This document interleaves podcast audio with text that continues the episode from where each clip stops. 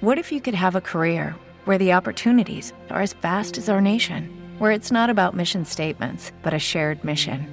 At U.S. Customs and Border Protection, we go beyond to protect more than borders from ship to shore, air to ground, cities to local communities. CBP agents and officers are keeping people safe. Join U.S. Customs and Border Protection and go beyond for something far greater than yourself. Learn more at cbp.gov/careers.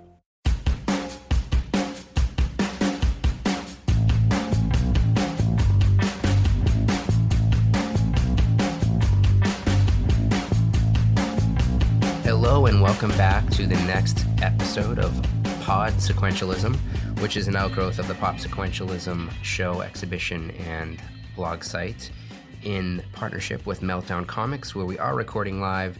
And so, if you do hear a little bit of ambient noise in the background, please understand that we always have some amazing events going down here at Meltdown Comics, and uh, we encourage you to stop by.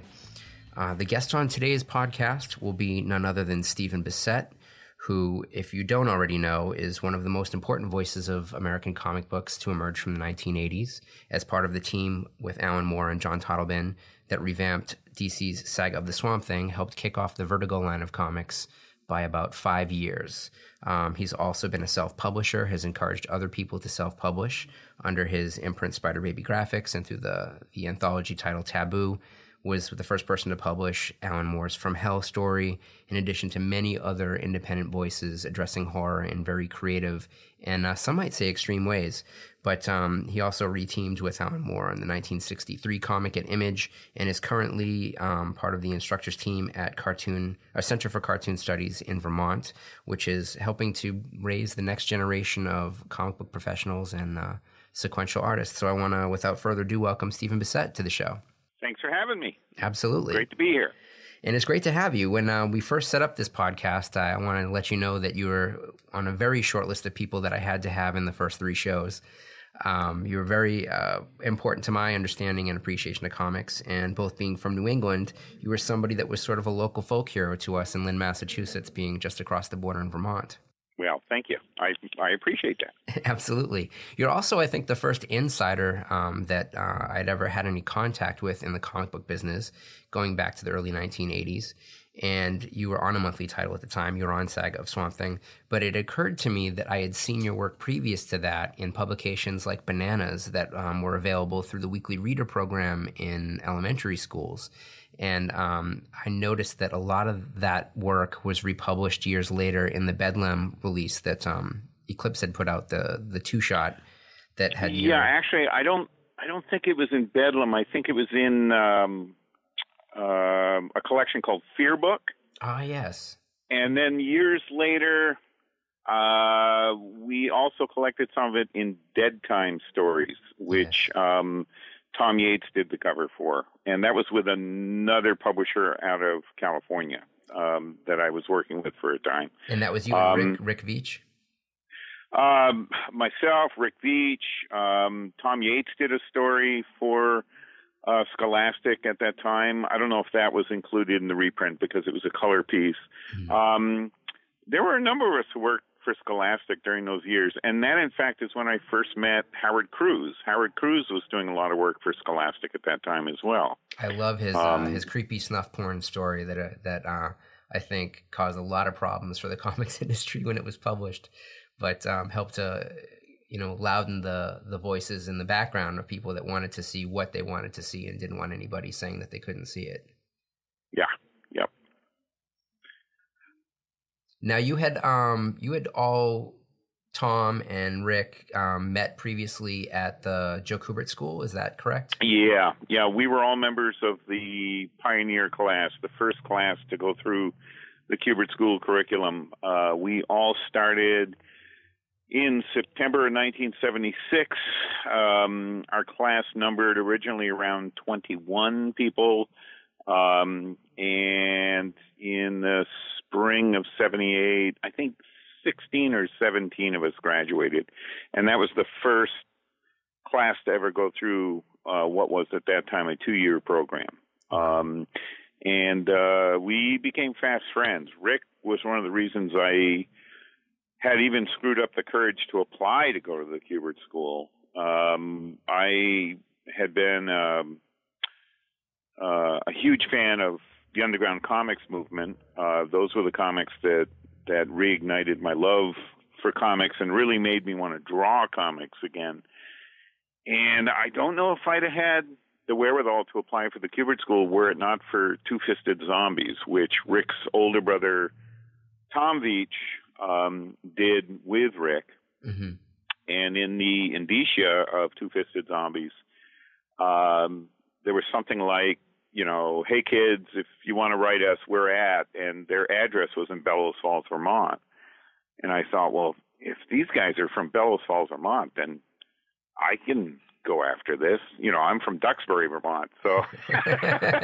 and Frank um, Miller was not too far from the, you guys well, too. But those are the kind of little things that you know. I mean, there's a lot of adult voices for a lot of us grow up growing up wanting to be cartoonists. There's a lot of adult voices discouraging that dream, mm-hmm. and um, it it really tipped the scales in the direction of uh, daring to apply to the Kubert School, and um, even the head of the art department at the college I was going to at the time, Johnson State College. I studied art and theater and scenic design there for two years, and the head of the art department, who was very supportive of um, my independent study program that resulted in the publication of the first comic I was part of, a um, a one shot called Abyss. Mm-hmm. He was, you know, he was like, "You're going to be up against really hot shot New York cartoonists." you know you're you're not going to make the grade and um um I still gave it a go and a big part of it was because of that two fisted zombies comic and I'm glad I did as are we all actually and um so many thanks to the Veitch brothers of course and I think, oh, you bet. and I think that also when um, now Yeates had gotten a job at DC ahead of everybody else, and he was doing covers and interiors on Saga the Swamp Thing. Well, it was a, it was a process. Um, when we started at the Kubert School, um, Joe Kubert began to introduce sort of a work study program, and and initially that meant you know we were doing the touch up work on photo stats of old DC superhero comic stories for um, these new American Library paperback collections of Superman and Batman and Wonder Woman and Superboy and all that stuff. Mm-hmm. And gradually, um, that led for some of us to the toward the opportunity of working on more ambitious projects. And what we really wanted was a shot at doing a comic story that would see print in a four color comic book that would be on the newsstand. And Rick Veitch and I got the first shot at that, we drew a, a backup story um, for Sergeant Rock. Mm-hmm. And the story was entitled A Song for Saigon Sally. It was set during the Vietnam War. And that was our, that was Rick's and my first collaborative work that saw print. And that was Rick's and my first work solo or together in a four color comic book that was on the newsstand. And during that time, Tom Yeates also got to do a couple of stories for Sergeant Rock, and I scripted one of those. It was called Live by the Sword, Die by the Sword, and that was my first professional script sale mm-hmm. as a writer in the comics field as well. So when we graduated from the Kubert School, we all, um, you know, went in our different directions, and a core group of us, Tom Yeates, Rick Veitch, John Totleben, and myself, um, rented a house together uh, just outside of Dover, New Jersey, and we were trying to break into the field. Um, Rick and I, uh, and I believe Tom, although Rick landed more than any of us, continued to do more backup work and battle albums for Joe that saw print in Sergeant Rock. Mm-hmm. And that's where a lot of our Kubert School classmates, including Tim Truman and Jan Duursema and Tom Mandrake, you know, that's where they got their first uh, pro work published as well. Um, Tom was the first one to get his foot in the door up at DC Comics, and I believe he started doing work in some of DC's suspense titles, you know, um, or mystery titles. They weren't really horror comics, right? And um, and that did include covers. You're right, mm-hmm. uh, but bear in mind that during that time, I mean, I I was the first one of us to sell work to heavy metal. Right. Um, I was still doing work for Scholastic. Um, Rick Veitch was doing work, and Rick actually opened the door for me to do work for uh, a, a couple of underground comics. The underground movement had pretty much come to a uh, a crawl, mm-hmm. but there were still independent publishers out there like Clifford Neal, who was out of Mystic, Connecticut, and Rick um, was publishing work in Dr. Wertham's Comics and Stories, and convinced me to give it a try. So while Tom was getting his foot in the door at um, DC, the others of us were getting our foot in the door at heavy metal, Marvel, you know, and elsewhere. Right. Um, and that led to uh, Len Wein being the editor at DC, who really campaigned to um, have Tom take over the Swamp Thing, uh, which had been a, a, pretty moribund character. DC had really relegated Swamp Thing to uh, cameo roles in Challengers of the Unknown and, and titles like that, and Swamp Thing really pretty much disappeared by the late 70s. And uh, because of uh, Melniker and Uslan, the producer team, best known for the Tim Burton Batman movie, one of the properties they licensed from DC was Swamp Thing. Right. That was the film that Wes Craven directed. It was a, a very low budget indie film shot uh, down in Louisiana. And um, it was released by Avco Embassy, who were on a real winning streak at that time. Uh, they had released um, The Howling, David Cronenberg's Scanners.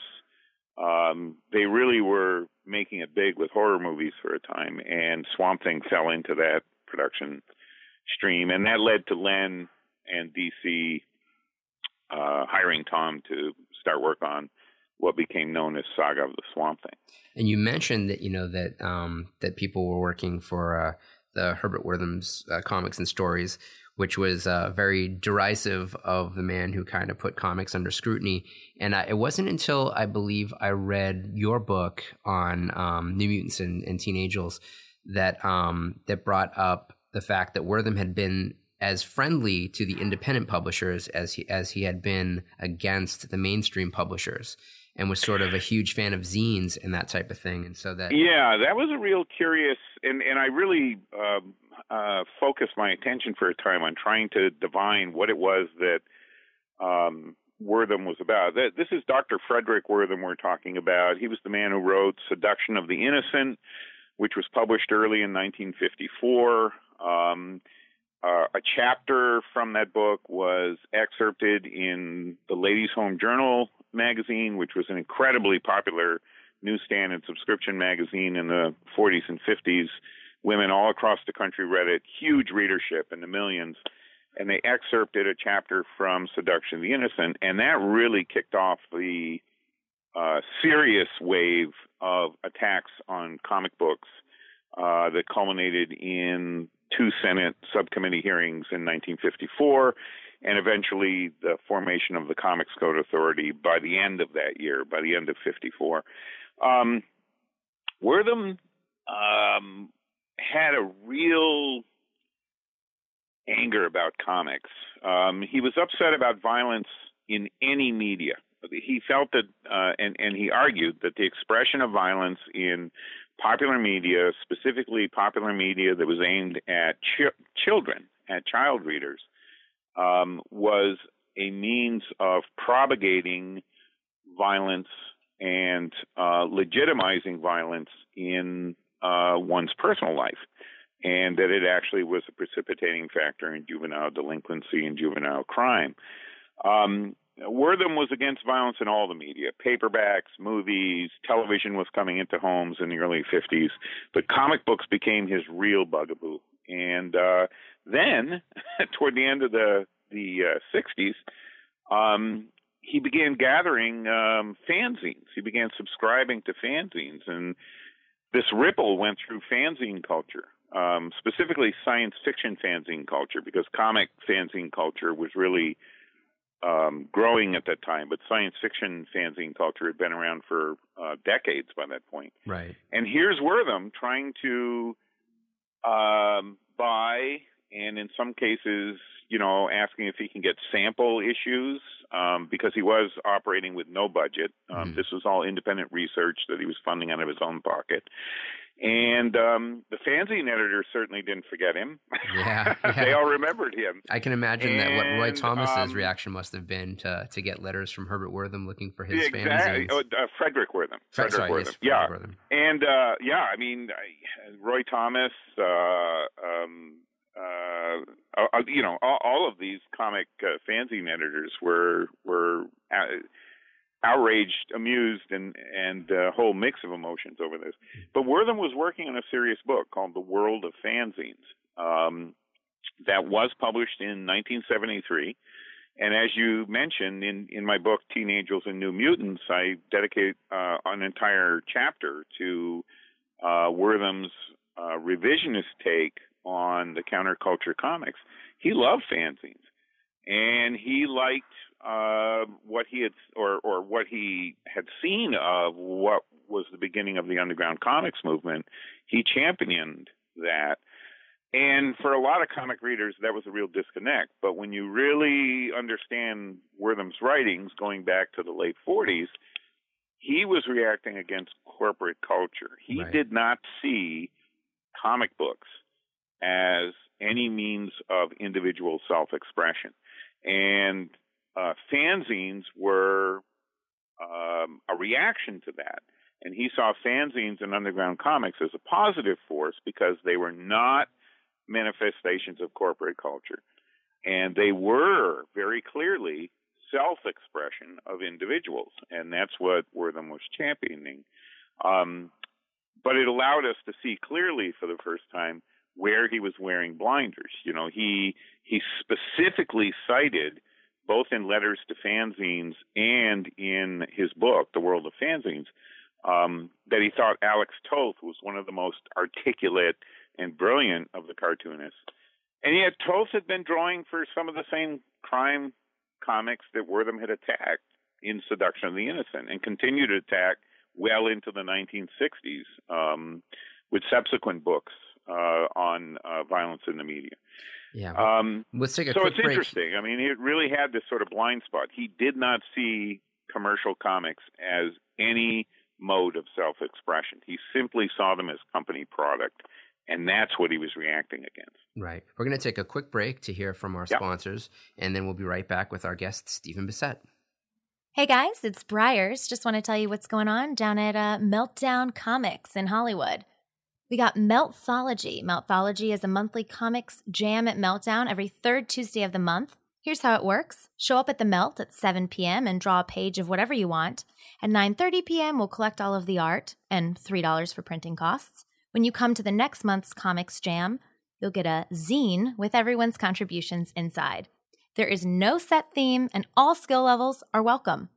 Last but not least, Meltthology contributors get 10% off their Meltdown purchase on the night of the event. Go to at Meltthology on Twitter or Facebook if you have any specific questions. Ask for Chuck, and that is at melt underscore thology. Welcome back to Pod Sequentialism, an outgrowth of the Pop Sequentialism blog and exhibitions and Meltdown Comics and Collectibles, where we are recording live. And back with us again is our guest, Stephen Bissette um, principle behind the John Constantine character, um, created with Alan Moore and John Totleben, the Saga of the Swamp Thing comic, and one of the teams that helped kick off what would become the Vertigo movement, and also a principle behind the self publishing of the late 80s in comics. We are just talking about uh, Dr. Wertham and how. Um, the man who had been kind of single handedly responsible for the birth of the comic code and had been um, virulently against uh, comic books and violence of any sort was a huge fan of independent publishing, and we got on that after uh, addressing some of the underground comics that that first graduating class from the Kubert School had come to work on in uh, in Vermont and New Jersey and elsewhere.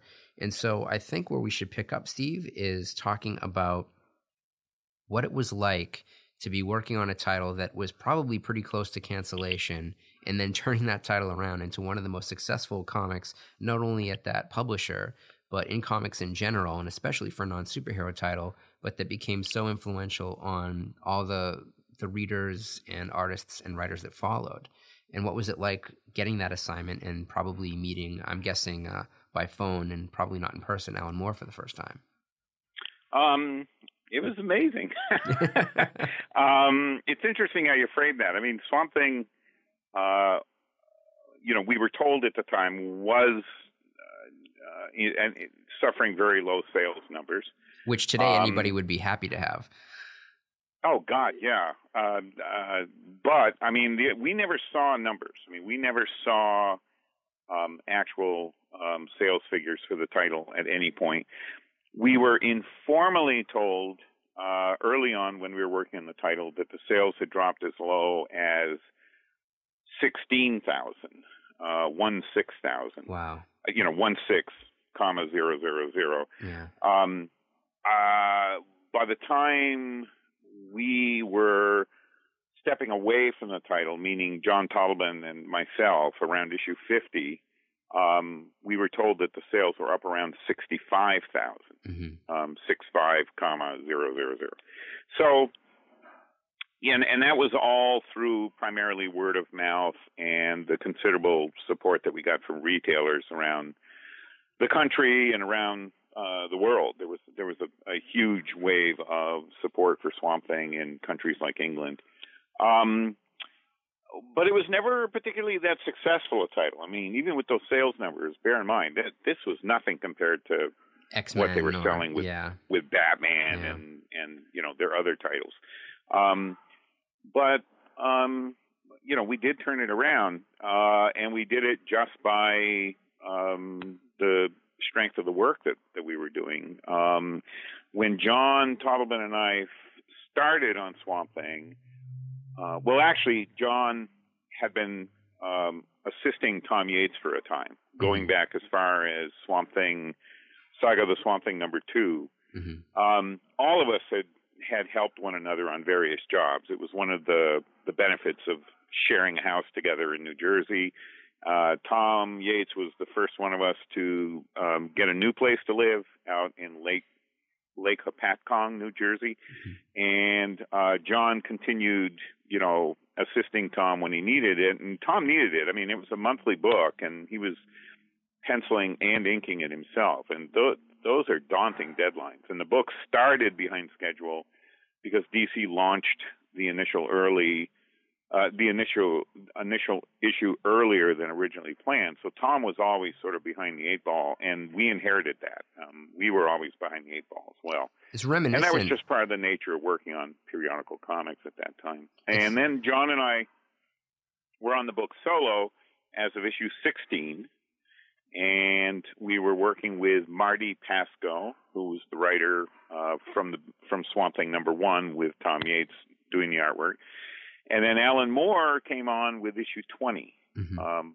Marty was doing more and more Saturday morning um, animated TV series scripting work, which was much more lucrative for him. Mm-hmm. Uh, he was also up against a lot of pressure because he was juggling so many deadlines, both in the comic books he was writing for DC and with the cartoon shows. And at some point, uh, Len made the decision to bring in a new writer and out of the blue contacted us and said, um, "You boys are going to be working with Alan Moore," and we were overjoyed. We had been reading Warrior magazine coming out of England, mm-hmm. um, so we were familiar with uh, the work that Alan had been doing with Garry Leach and the other creators on Marvel Man, and uh, we were certainly familiar with V for Vendetta, which Alan was doing with David Lloyd. And Len was kind of taken aback that we knew who Alan was. yeah, we didn't know Alan, but we knew his work because we had been reading Warrior. And more amazing and, um, that those those two comics ran in the same periodical that Marvel same Man magazine, and yeah, v and that was an experiment in creator ownership and um, sort of a creator collaborative. Um, it didn't work in in a number of ways. I mean, Des Dez Skinn was the editor and publisher of Warrior. Mm-hmm. Um, he had had um, success with a magazine called uh, Halls of Hammer. It was also called Halls of Horror. Um, it was a monster magazine. Yep, um, I, I, had it in my collection. there you go. I And Hammer was a was a name that meant something commercially in England because of the renown of Hammer Films. Mm-hmm. In America, it was not as well known, and when and they did eventually put out uh, a few issues that were distributed here in America, and they called them Halls of Horror when Yeah. they came out here.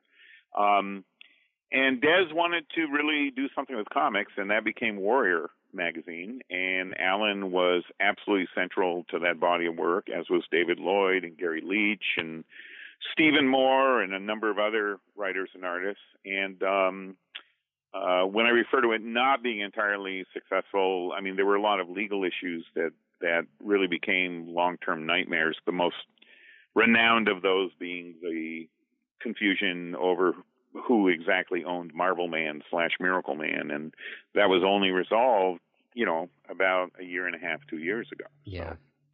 Uh, but the creative work in the magazine was often phenomenal, and so we were the first colonials who got to work with Alan. That's what Alan referred to us as. colonials. and now and um, the- the- working with him was tremendous. Our first exchanges, this is before the internet, before email.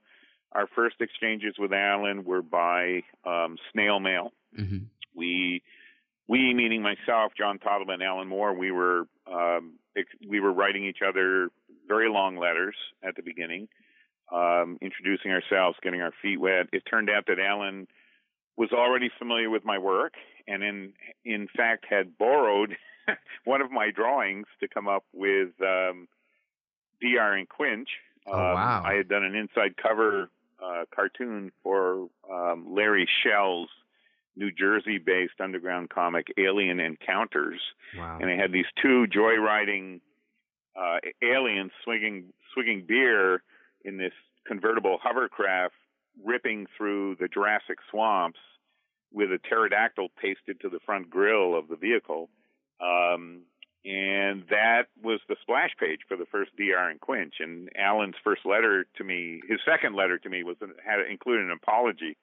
Gee, Steve, I, I guess I owe you one there. You know so we, you know, we were each aware of each other's work uh, before we were working together, and once we were actually uh, working on a single issue together, which was Swamp Thing 21, that was the first one I penciled, Mhm. um, the and anatomy John lesson. inked, and yes, the anatomy lesson, and I called my buddy Rick Veitch in to help with the pencils on that, um, and um, we were all firing on all cylinders at that point. I still think that's one of the best things we ever did was that first issue anatomy lesson. Everything worked. And Alan was exactly the voice that we had been looking for. Rick Veitch and I had been talking for years by that point about what was missing in comics and we were trying to do it in our own work, but we just weren't strong enough writers. And when I got that script uh, to the anatomy lesson, uh, you know, it it was visceral. My response to it, it was exactly what we were looking for, and um, there it was in in 22 pages.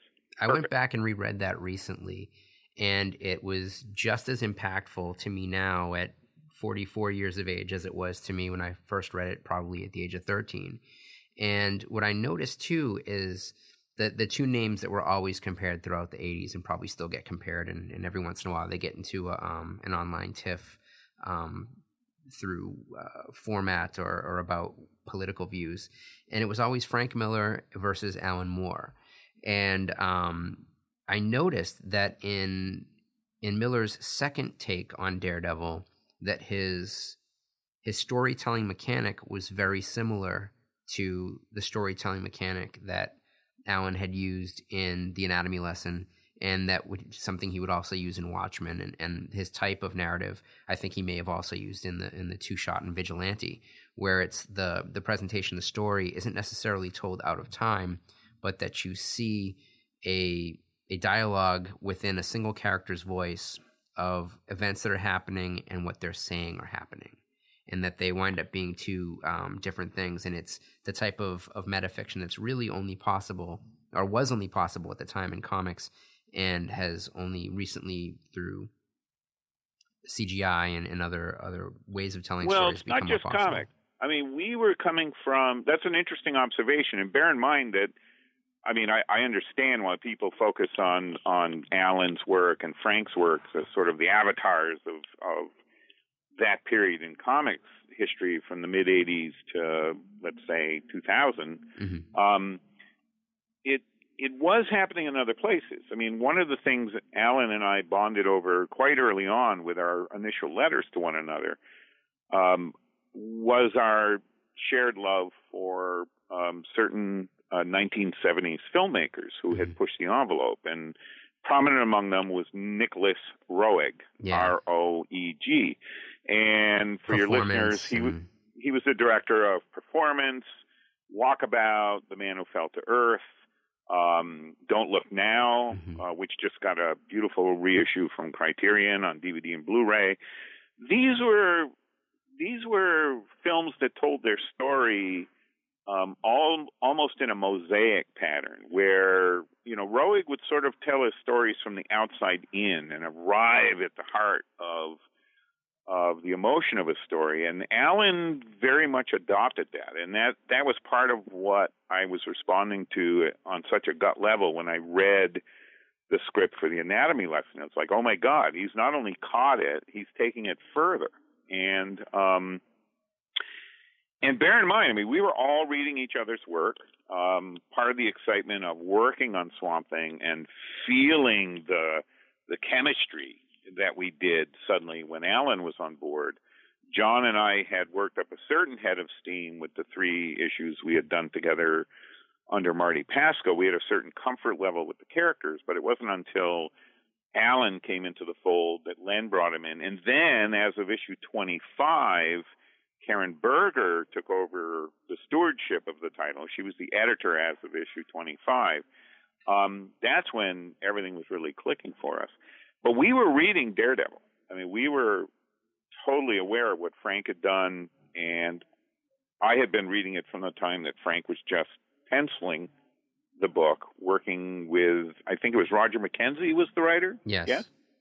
And then Frank took over the writing and and the penciling, working with Klaus Janson as the inker. Uh, that was a real team.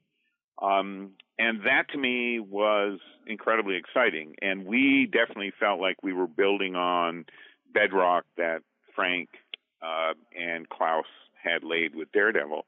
And then Frank was reading our work, and the first time we all met, um, we were doing every November. Uh, John Totleben was doing the Mid Ohio conventions, mm-hmm. and it was this uh, fundraising convention for the American Cancer Society, I believe. Frank was going to those conventions. That's where I met Frank uh, for the first time in my life, and we clicked not just because of our excitement over each other's work. We had grown up 15, 20 miles apart. Yeah. He had gone, he had grown up in East Montpelier and gone to school at Union 32 in Montpelier, Vermont. I had grown up in Duxbury and Waterbury and gone to Harwood Union. And because we were not in sports or band, we never met each other. Right. you know, the fact that there were two cartoonists meant nothing in, in school systems at that time. Right. But um, we were aware of each other's work, and we became friends with Bill Sienkiewicz. Yep. Um, and you know, you you or any of your listeners can track the cross fertilization between all those. And you know, we'd go to a convention like Mid Ohio Convention. Bill would bring in the pages that he was doing for Elektra Assassin. Um, John Totleben and I would be drooling over that original art, and then John would go home and start working on what became Loving the Alien, that issue of Swamp Thing that Alan wrote to John's artwork. John right. did the artwork first, and that was Totleben's reaction to seeing the physical uh, transformation of the comic page that Bill Sienkiewicz was uh, making manifest with collaborating with Frank Miller on Elektra Assassin. So we were really all of us, you know, cross fertilizing. It was like a big beehive at that point. We were bringing in pollen from everywhere and trying to turn it into honey. and um, and it was a really exciting time to be in comics. Um, Frank at the time and I think it was that first time we all met. You know, Frank was one of the things he would smile and say is the inmates have taken over the asylum. I mean, we it was palpable that this was a window of opportunity that our generation suddenly had it working at DC Comics at the time when DC needed us as much as we were hungry for the venue to reach a public. And uh and we gave it our all And uh, it wasn't until about 1986, 87 that it started to sour. Um, and it was right at the time where DC was beginning to achieve real success with The Dark Knight Returns and um, Watchmen. Um, and suddenly they were trying to control it.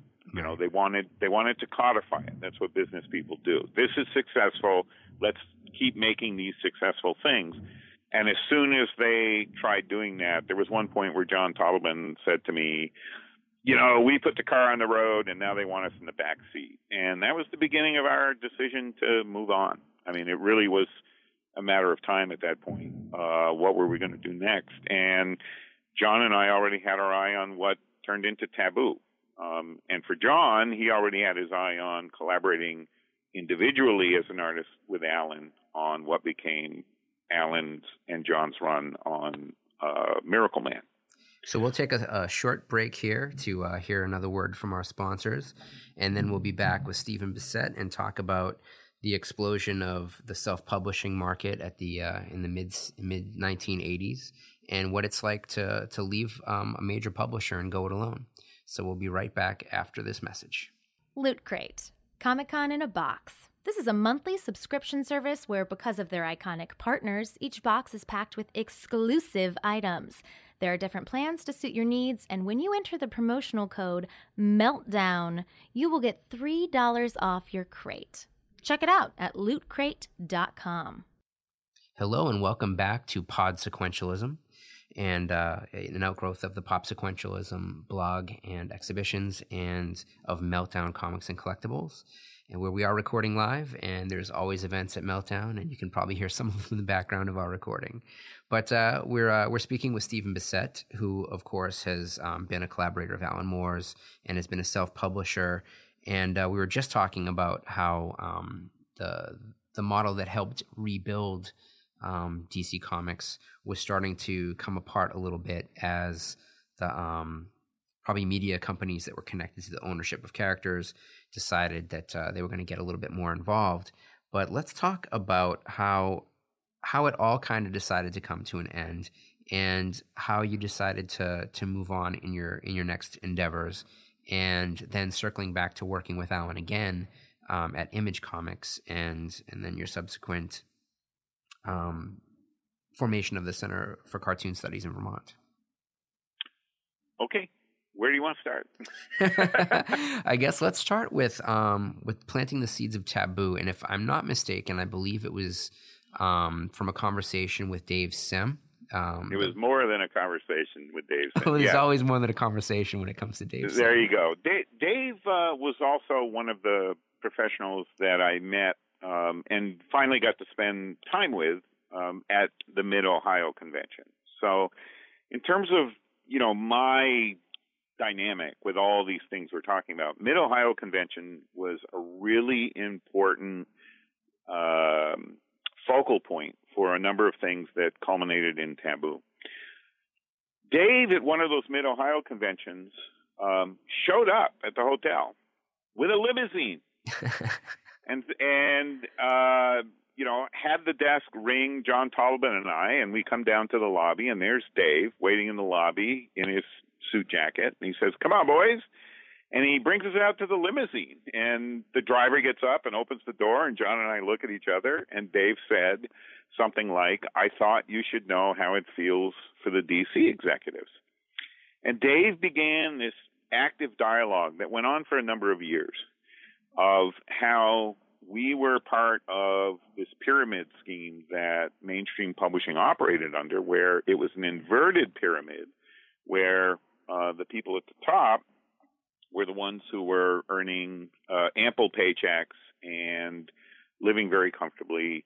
But it was an entire superstructure built on the backs of freelance talent, which got no benefits, never knew when they were going to be paid, were dependent from job to job to job, and were often locked into these vicious uh, fiscal cycles involving advances. You would you would work your way up to get a project. You'd get an, an advance of some sort, a cash infusion that was supposed to carry you through the project, and it never would.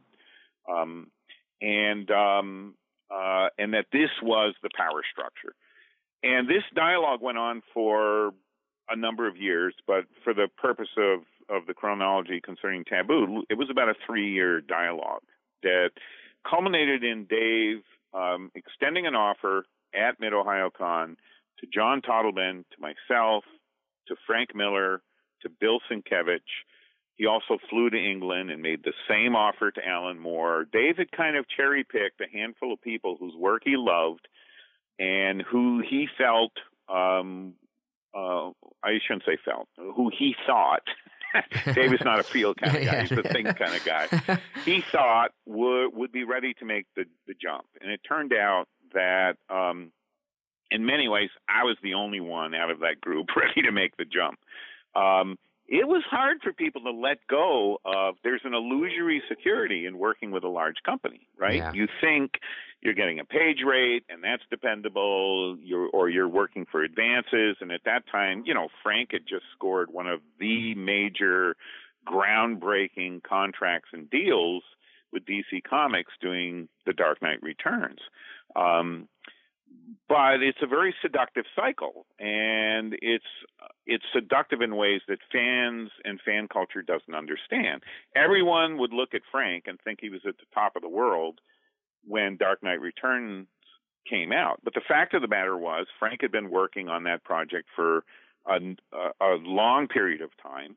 The issues were finally coming out.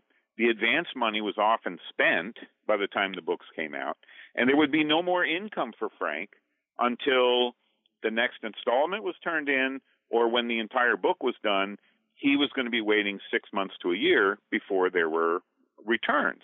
Yeah. And those books had to earn out their advances first. So there was this illusion there that at the same time that the world at large and fan culture in particular would think that um, a creator had broken through into the big time, many of them were actually scrambling in near poverty at times because they were between earning cycles. And here's a guy who's publishing a book with maybe a 12,000 circulation. You got it. I mean, he pulls up in a limo. On, on Cerebus was between 13,000 to 18,000. You know, it would go up and down, but, you know, I, I remember uh, Dave or Gerhard telling me at one point that it sort of stabilized around 13,000. And Dave had totally total autonomy. He was the only creator that we were seeing regularly at these shows who was taking care of himself, who wasn't dependent on noblesse oblige of the companies or functioning with no support. Um, and Dave was there saying, look, if you put in the same amount of work that you're already putting in and investing in your careers, but you invested in yourselves instead of these corporate characters, you will take better care of yourself. You will be um, enriching the entire environment that we all work and live in in a very different and much healthier way, and you will be more fully investing in your future. And there was also um, at this time there was the the possibility of a split of Diamond employees. And um, for people unfamiliar, Diamond Distribution has pretty much had a, a stranglehold on the distribution of all comic matter and goods for oh about 30 years maybe well longer. actually the stranglehold didn't kick in until 1996 when i started on taboo and we started taboo based on that invitation from dave dave mm-hmm. said i'll publish anything you guys want to do um, Diamond was only one distributor at that time. Right. Uh, Matt. It was uh, Capital. Diamond. And... We we had like 14 distributors that we sold Taboo to. Oh wow. And they were uh, among those 14 distributors include Titan mm-hmm. over in the UK, and they were distributing uh, our products into Europe. And we had uh, Andromeda and Neptune, and I believe one or two other small distributors in Canada. Canada.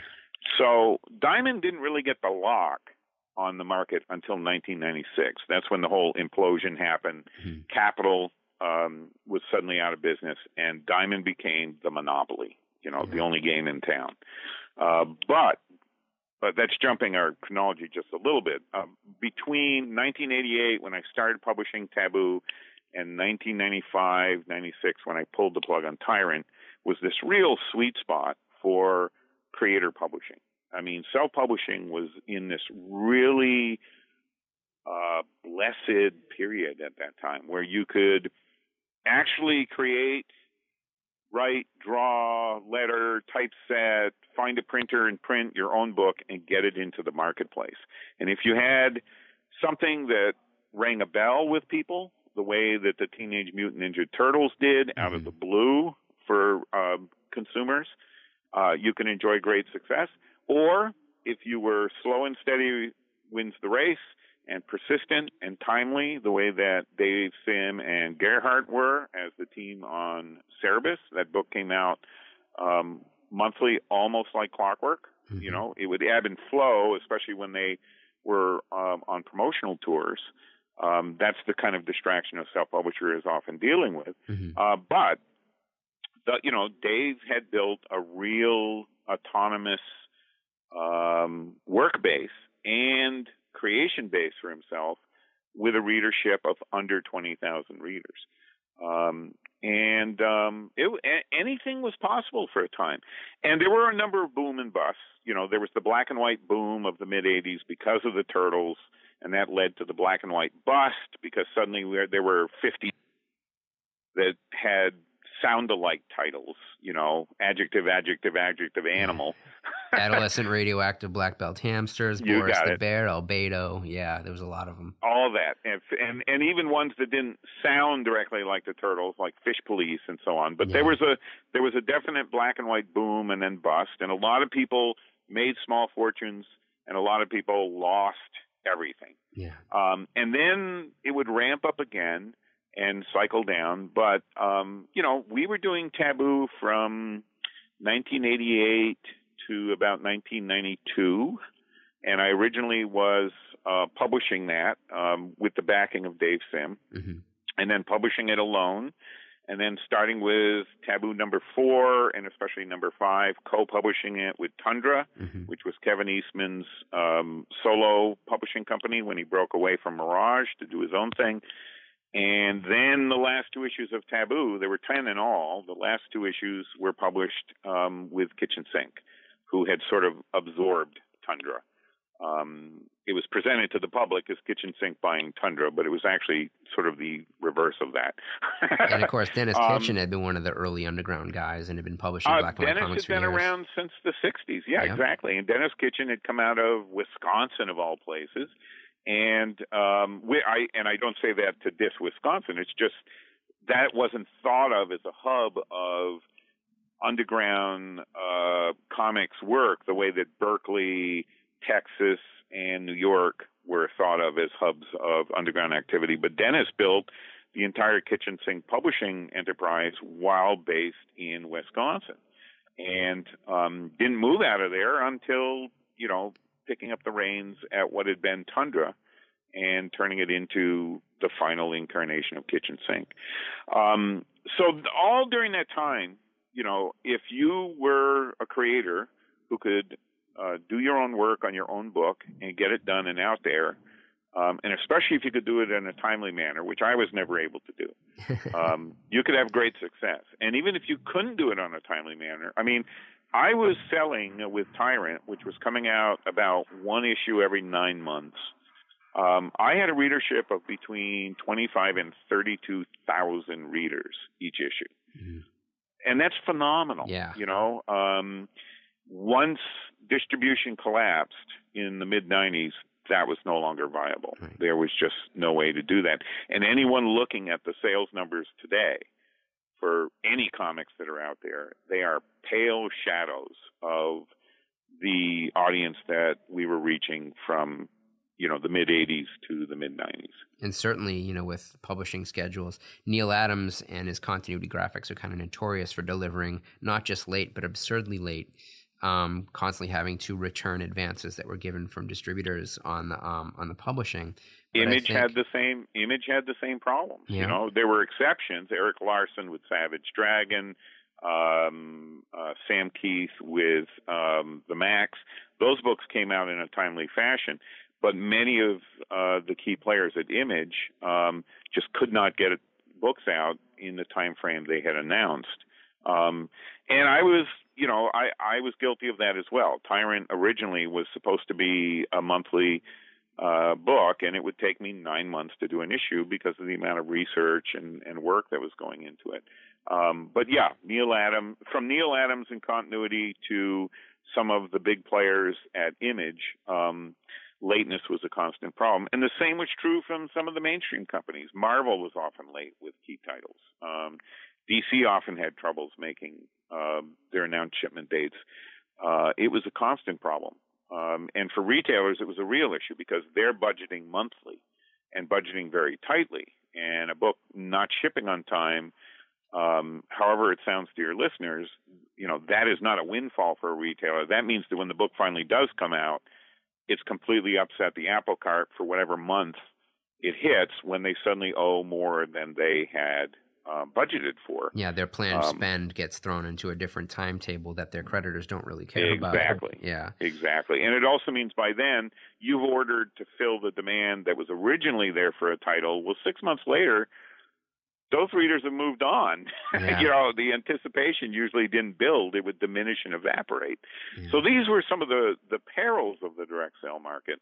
But by and large, it was a phenomenal period in comics publishing in North America. Will Eisner um, was often a keynote speaker at the trade shows that used to exist. The distributors used to have annual trade shows where you could go, and if you could invest a couple thousand dollars uh, and get yourself to the trade show and have a table, you could meet firsthand and pitch your work to all the retailers that were attending that trade show. And they almost every year I went, I went four years in a row, I think, Will Eisner would be a speaker or keynote speaker. And Eisner's message, especially in 93 and 94, to the gathered retailers and distributor reps and publishers in those rooms was don't blow this. This is the best there has ever been. And what did they do? They ignored Will and they blew it. Um, when Marvel went direct with Heroes World, Heroes World was this little tiny um, multi shop um, enterprise based in uh, New Jersey. And they also were doing modest distribution to their stores and a few others. Marvel decided to go direct, meaning no distributors could buy Marvel product anymore. And that included Diamond and Capital could mm-hmm. no longer sell Marvel comics. Um, that became what Larry Marder, who was the creator of Beanworld, called the Pearl Harbor of the direct sales market. And Larry was right. That was Pearl Harbor. It was all downhill from there. As soon as Marvel made that decision, DC decided to go direct with with Diamond, and that was it. That was the beginning of the end of the direct sale market as it had once existed. And all these key players, Matt, believed that the think of the market as a pie, a big pie. Mm-hmm. They all believed that same pie would exist a year later, that it would be just as big, and that the difference would be they had bigger slices then. But instead, what happened was the pie shrank.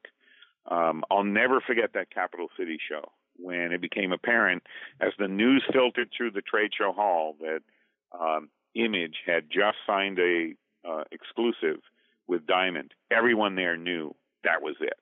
You know, if if Capital cannot carry and sell Marvel Comics, DC Comics, and Image Comics, party over. Right. And w- one of the best retailers, one of the retailers that always ordered my books, reordered directly from me when he couldn't get them through the distributors, walked up to me and shook my hand and said, Steve, it's been great doing business with you. I'm going to go home and close my store and reopen it next month as a tobacco shop many of the retailers and shops just closed up at yeah. that point. You well, know, we're going to take one the last. market shrank. That, we're going to take one last break, and then we're going to come back and talk about the Center for Cartoon Studies with our guest Steve Bissette. Uh, will return after word from our sponsors. Melt You, the school at Meltdown, where they teach you the skills to make comic books.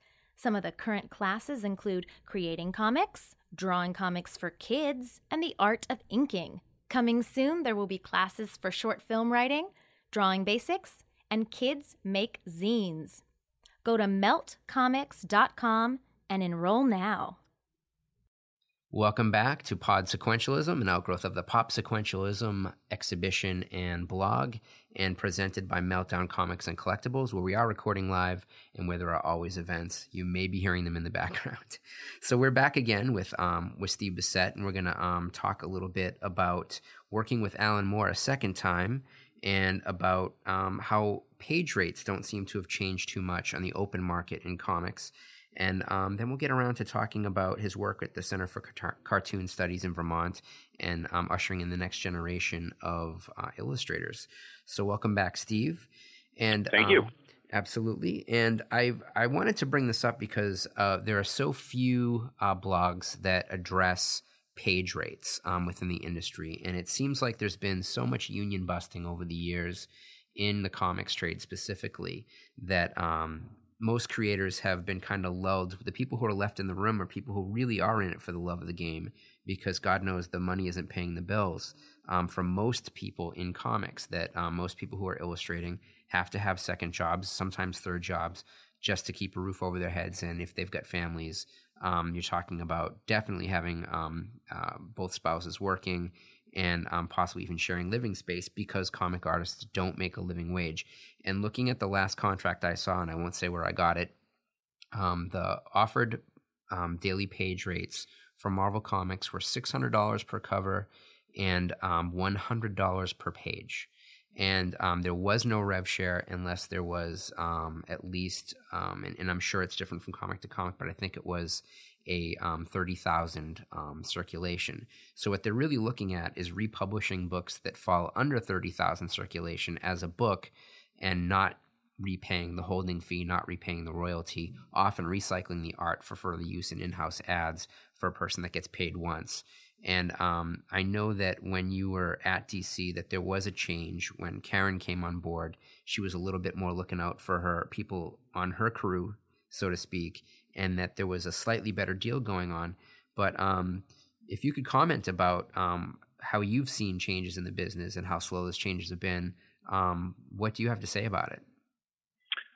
Oh boy, what a can of worms. Um, well, bear in mind when we uh, were working with DC, um, the uh, contract was a one-page uh, invoice.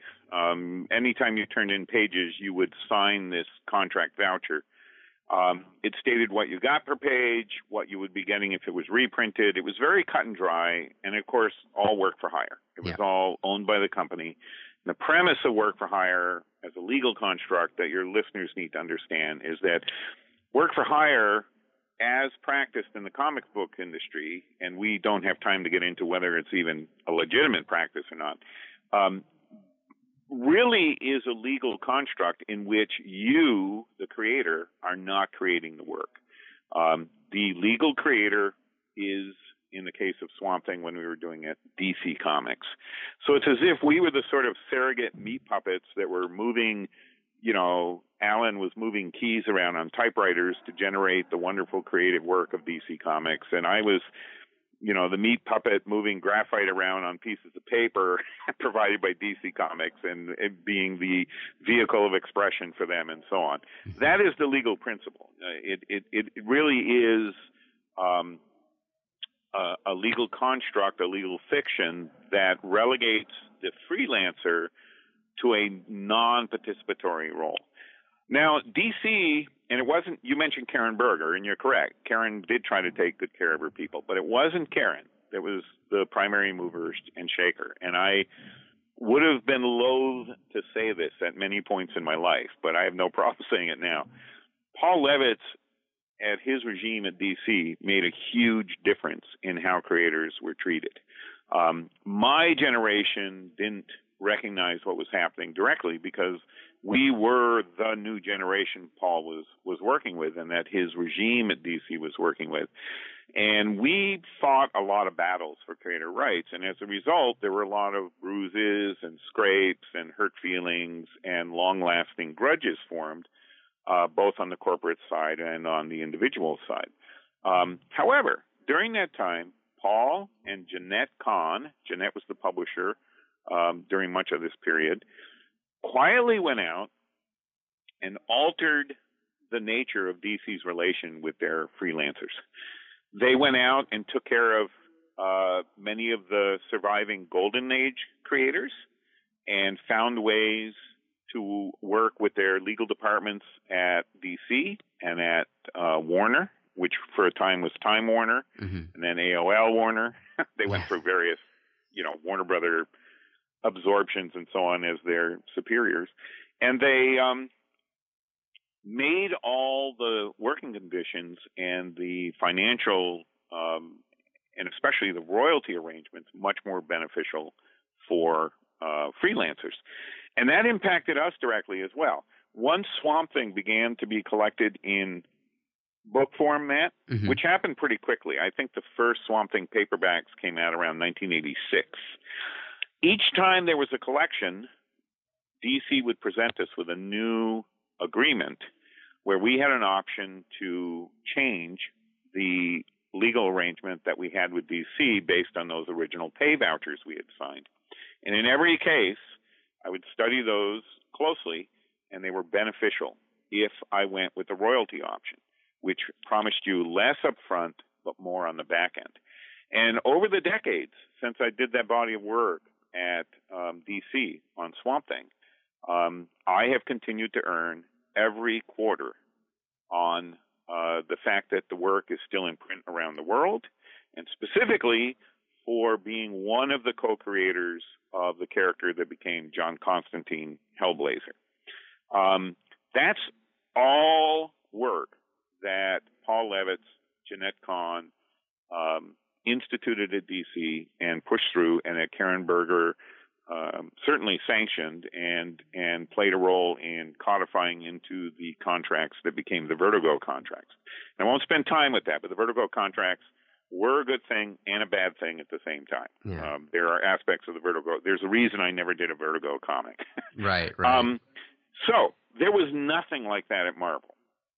And Marvel is not the worst player out there. Um, there are other publishers like Archie, who and Disney, you know, who have just reprehensible work for hire contracts, um, unbelievable contracts in some cases. And um, I'll boil it down to one uh, simple case history for you that'll take about a 30 seconds to spell out. When I wrote my introductions for the DC Swamp Thing uh, collected editions that came out in hardcover over the past two, three years, because there were revisions of introductions I had done for Titan, for the black and white Swamp Thing collections that Titan put out in the UK back in the 90s, I not only was paid well for those introductions, I got to keep my copyright. When I did the same amount of work, a text feature, um, it was not an introduction, it was an interim essay in one of the Marvel, um, I think it was the Amazing Adventures collected hardcover. Mm-hmm. Not only did Marvel uh, try to not pay the amount that had been agreed to with the editor who had approached me? Um, they altered the terms of the agreement. I mean, dealing with Marvel's legal department over a two-page text piece convinced me to never again work with Marvel Comics in every any way, shape, or form.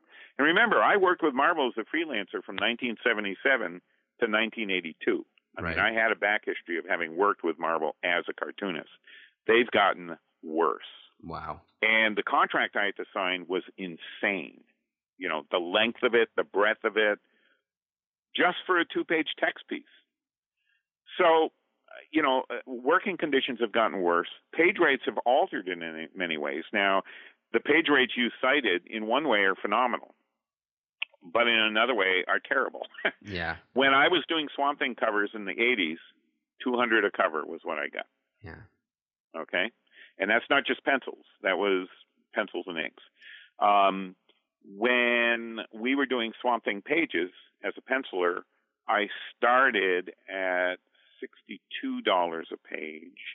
I think I ended at $73 a page which means John was getting less than that per page for his amazing inks right. on those books. I have to say um, though, the very first piece of com- published comic book art I ever bought was one of your Swamp Thing pages. I hope you held on to it. it it was actually stolen um, Oh, at a convention in the Sorry. in the early Yeah. '90s. I mean, those pages sell now for more than we used to get for a year of working on that book. Yeah. And um, so things have changed in a lot of ways, but in other ways they haven't. I mean, I've been approached a few times over the last, I'd say, three, four years by publishers. Um, some of them high-end name publishers wanting me to do a cover or something on one of their projects. And when I ask what it's paying, um, it's less than I was getting when I walked away from doing covers for DC Wow. in the mid 80s. Now, those are easy things to say no to. No, I won't do your work for hire cover for less than I was paid in 1986 when I stopped doing work for hire covers for DC. Right. Um, now, uh, also, what I see is more and more licensed books, Matt, which means the lion's share of the budgets on those books are actually going to the licensors. Mhm. Um, the people who are working on, say, Godzilla for IDW or Dynamite or whoever's got the Godzilla license right now, they are not making as much as Toho makes off those books. Right. No, I've I've, I've means- licensed from Toho. I've licensed films in the past, and if anybody's making money, it's going to be Toho on a Toho. Well, product. sure, and that's why they they're Toho. Yeah. Um, but that means that all those books exist on the backs of those freelancers who often are doing it because of the love of the character. Yeah. And that's what this business has thrived on at least since the 60s when fan culture began to make the leap from fandom to working professionally is the love of the characters. Um, Slaving professionally. well, and Dave Sim jokingly said at one point, but he was right. You know, before I left Swamp Thing, before John left Swamp Thing, we all got our shot in with Batman. And and Dave said, yeah, everybody gets a shot at Batman before they leave. Um, and and there is that that love thing that that will keep you there. Um, so in that way, the industry uh, is. But you look at the sales numbers on the books, and I can understand why the rates are so low. The books just aren't selling much. Yeah. I look at what the top sales numbers are, and I mean that's what the low end independent black and whites were selling in the late '80s and early '90s, and now that's the backbone of the industry. Um, on the other hand, what concerns me more, though, are the rights issues. That more and more of those page rates are attached to contracts, often nonsensical contracts that are these crazy quilt Frankenstein boilerplate combinations of things that were grabbed off various websites um, that promise nothing to the creators who are actually doing the work. There's no back end, there's no royalties, um, uh, so on and so forth. So, and a lot of these creators now are working digitally, so they don't even have the the The pages to self-subsidizing resell, yeah. ability to sell their original art. I mean, John and I subsidized our ongoing work on Swamp Thing by going to conventions, doing sketches, and selling originals. That's what kept the roof over our heads. Um, was that ability to have that side market where you know we were earning additionally off our work. So I how are don't you now? Um, how are you now preparing that next generation with um with the kids that are graduating from Center for Cartoon Studies? Well, that's a great question. And you had mentioned earlier, I didn't form the Center for Cartoon Studies. The Center for Cartoon Studies is the brainchild of James Sturm and Michelle Ollie. Mhm. They founded the school in 2005. We're coming up to our, our 10th year uh, this summer. And uh, we prepare them in a number of ways. One of the things is the mainstream that you and I are talking about is no longer the mainstream. Um, the students we get at the Center for Cartoon Studies have their eyes on the book market hmm and um, the kind of deals that are offered through the book market, uh, which tend to be not work for hire. There's other contract issues there that we don't have time to get into, and there are things to be wary of. But it's a very different legal paradigm, and it's a very different marketplace. More that Fantagraphics type of of setup. Well, that, but beyond that, I mean, we've got graduates who sometimes come in the door with a strong fan base for their web comics that they've been doing. And in some cases, those people, thanks to the various models that exist now for subsidizing your favorite cartoonist whose whose internet comics, whose digital comics you love, um, some of them are making good livings while they're at the school as students through their web comics. There, these were models that didn't even exist, weren't even dreamt. Well, I shouldn't say weren't dreamt of. Scott McCloud was talking about it as far back as 1988, so Scott was dreaming of it. Mr. Um, Zot himself. but I'm but I'm seeing it happening, and in some cases, because my focus is on my students, I want to first meet them when I walk into the classroom as their teacher, and I primarily know them through the work they do in the classroom and the work that they present to me and the others instructors. Sometimes it's not even until graduation mm-hmm. that I look at their broader body of work and go, "Oh my God, this, you know, here's somebody who's already got bedrock for their cartooning career." and they're doing quite well. So things like, and I'm going to mispronounce it. Um, is it Patreon? Patreon? Patreon. It's the uh, web service where you sign on and support a cartoonist, and the money is trickled to them so much per month. I believe so. Yes, and actually a few right. people and, rep at Lalouse are on it now. Kickstarter and Indiegogo. I mean, there's all these means of self-publishing now that involve crowdfunding and I am seeing it work. And these have their pitfalls as well. I've heard many horror stories. I've seen some firsthand from CCSers, including faculty who have used Kickstarter, and at the back end suddenly realize, oh, I didn't calculate in for income tax. I didn't. Yeah. my book costs more to ship than I had budgeted for. I mean, there's a lot of traps there as well. But these are new models for um, financing, for self publishing, and for distribution. The beauty of some of these things is they don't, it, Diamond doesn't matter to most of my students. You know, Diamond doesn't isn't interested in them, and we are now a generation and a half beyond when Diamond became a monopoly. So we are now a full generation into cartoonists who have who are figuring out how to function without Diamond. and Kickstarter is now the fifth largest publisher of books, I think, in the United States. There you go. Yeah. There you go. Now I'll go one more. It, how much time do we have? Oh, we've got a few minutes. Okay.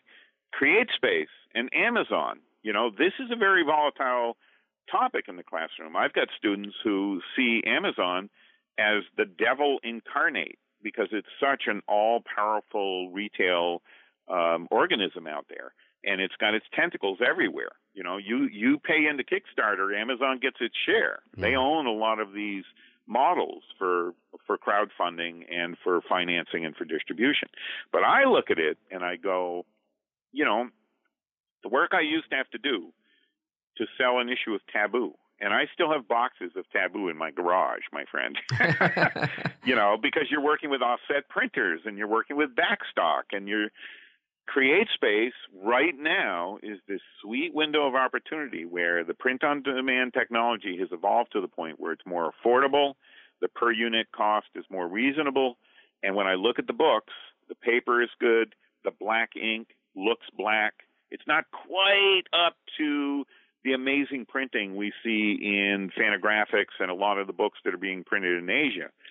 But it's better than what we had when I was working with Prenny Print and Litho doing Tyrant on newsprint, you know. and the fact that I can now put together a PDF, form my own business, set up a PayPal or bank account, and have my book out on CreateSpace practically overnight is a phenomenal new age for self publishing and the opportunity of self publishing. I've been contributing now for well over a year. We just finished our 17th issue of a um, monster magazine that's called Monster! Mm-hmm. Exclamation point. Uh, it's a partnership of Tim Paxton, uh, Brian Harris, Steve Fenton, and Tony Strauss. And I've been a contributor since their number one issue. I wasn't in number zero. And Tim Paxton can uh, work with me as a designer when I turn in my article, tweak the production, and once that book is done, 24 hours later, it is available for sale everywhere in the world without prohibitive shipping costs. The same issue that ships to you, where are you living now, Matt? In uh, Pasadena. Okay, if you order the copy from Amazon or CreateSpace to ship to Pasadena, and it's in your hands in less than a week, a reader in Australia can buy it and not be dealing with the prohibitive shipping costs from the U.S. to Australia because it's being printed on demand in Australia. Locally. Um, this has opened up distribution and removed the onus and overhead of backstock, dealing with warehouses, so on and so forth. Unless and until you get to the readership point where going offset, dealing with fulfillment houses makes financial sense. And I do have um, students whose you know they or their um, partners in life have been successful enough as book publishers that they have books that have sold over 300,000 copies. They began as Create Space books, and now they're working with offset printing and fulfillment houses because they're at that volume of sales where that makes sense. We are in a, a an invisible golden age to the comic market. The comic market is acting like Diamond, Marvel, and DC are still the only fish in the room. And the room doesn't even exist anymore, Matt. Yeah. the world has gone so far beyond that paradigm. And all of this is available to all your listeners right now. The creators who are listening and the consumers who are listening and all the people in between there. Um, my goal during the next year is to get a lot of my work out as Create Space books. Um, think of it. I can take a story like A Frog is a Frog that Steve Perry and I did um, back in, what was it, uh, early 80s for Bizarre Adventures. Mm-hmm. I have every step of that process. I have the script. I have my sketches. Um, I'm going to put together a book that's just that one story, but that book will show every stage of the process that Steve and I went through creating that story. Wow. Um, that wouldn't have been possible five years ago, and no one would have touched it. And I don't have to worry about finding a publisher because I can do it myself. And if I only sell 10 copies, no problem. I, it's, I don't have an overhead really, except Right. the time I put in and my setup costs. Um, but if it does well, um, you know, I'm able to make sure a share goes to um, the heirs of my late friend Steve Perry, and the rest of the revenue stream comes to me. And Amazon does take a huge cut, but it's less than the 60% I used to give to Diamond. Right. Bingo. Well, I so hope I'm not everybody. worried about page rates anymore. And I discuss that stuff with my students, but they their eyes are no longer on how can I get a job working for a publisher at a page rate that will make ends meet. Their eyes are on how do I get my memoir or my graphic novel or my anthology out there um, in such a way that I only have to work one side job, or best of all worlds, no side job because Yeah. it's earning enough. That's possible now, and I see many reasons to be optimistic right now. Um, I entered the field when it was at a complete nadir. When Rick Veitch, Tom Yeates, and I graduated from the Kubert School, the DC implosion had just happened. The publishers weren't hiring. We couldn't get our foot in the door at the mainstream houses. It's not that different from the world my students are going out into. But we didn't have the internet. We didn't have the means of self distribution. We didn't have you know these publishing models that no longer involve paste ups mechanicals you know my students prepare a pdf file and they know how to do that they have a create space book practically overnight that is not to minimize the six months to five years that go into making that thing that then they turn into a pdf Right. um, but it's an amazing time we're in. And uh, I, I think there's reasons to talk about that and to encourage that, just as Dave Sim encouraged me to think differently about what I was doing when I was working for DC. Well, that's the ultimate pay it forward, and I think we've reached the end of, of this particular podcast. But I encouraged um, this is something that we should probably loan over a little bit to Meltdown University, um, because I can't imagine anyone who would endeavor to have a career in comics could hear the conversation that we've just had over the last slightly over an hour amount of time and not have their their eyes completely opened by the situation as maybe they perceived it and the the hope that maybe just around the corner. So, Steve, I want to thank you again for for being on Pod Sequentialism. Um, please shout out some websites for everybody so they know where to find your work. Um, srbissette.com is still up and running, even though um, I have not been blogging for quite a time. Uh, the web store is still available there. I am on Facebook and I am on Twitter, and um, I do work round the clock, round the year at the Center for Cartoon Studies in White River Junction, Vermont, which is at cartoonstudies.org. And um, I'll see you all in the funnies, as they say. Excellent. Thanks again, Steve. We'll talk to you soon. Thank you much. Cheers. So I want to thank you again for listening to Pod Sequentialism, the outgrowth of the Pop Sequentialism exhibition and blog site, and Meltdown Comics and Collectibles. Um, please go ahead and look through our, our catalog of, of shows, listen to them, share them. Uh, they'll be on iTunes, and you can share them there as well.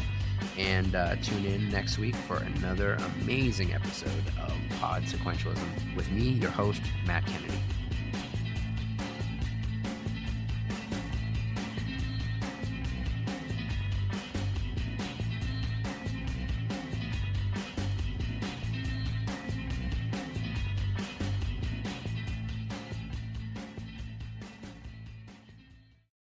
Hello, it is Ryan, and we could all use an extra bright spot in our day, couldn't we? Just to make up for things like sitting in traffic, doing the dishes, counting your steps, you know, all the mundane stuff. That is why I'm such a big fan of Chumba Casino. Chumba Casino has all your favorite social casino style games that you can play for free anytime, anywhere with daily bonuses. That should brighten your day a little. Actually, a lot. So sign up now at chumbacasino.com. That's ChumbaCasino.com. No purchase necessary. Group. Void were prohibited by law. See terms and conditions. 18 plus. Hey guys, it is Ryan. I'm not sure if you know this about me, but I'm a bit of a fun fanatic when I can. I like to work, but I like fun too. It's a thing. And now the truth is out there. I can tell you about my favorite place to have fun. Chumba Casino. They have hundreds of social casino style games to choose from with new games released each week. You can play for free anytime, anywhere and each day brings a new chance to collect daily bonuses. So join me in the fun. Sign up now at ChumbaCasino.com. No purchase necessary. Group. Void were prohibited by law. See terms and conditions. 18 plus.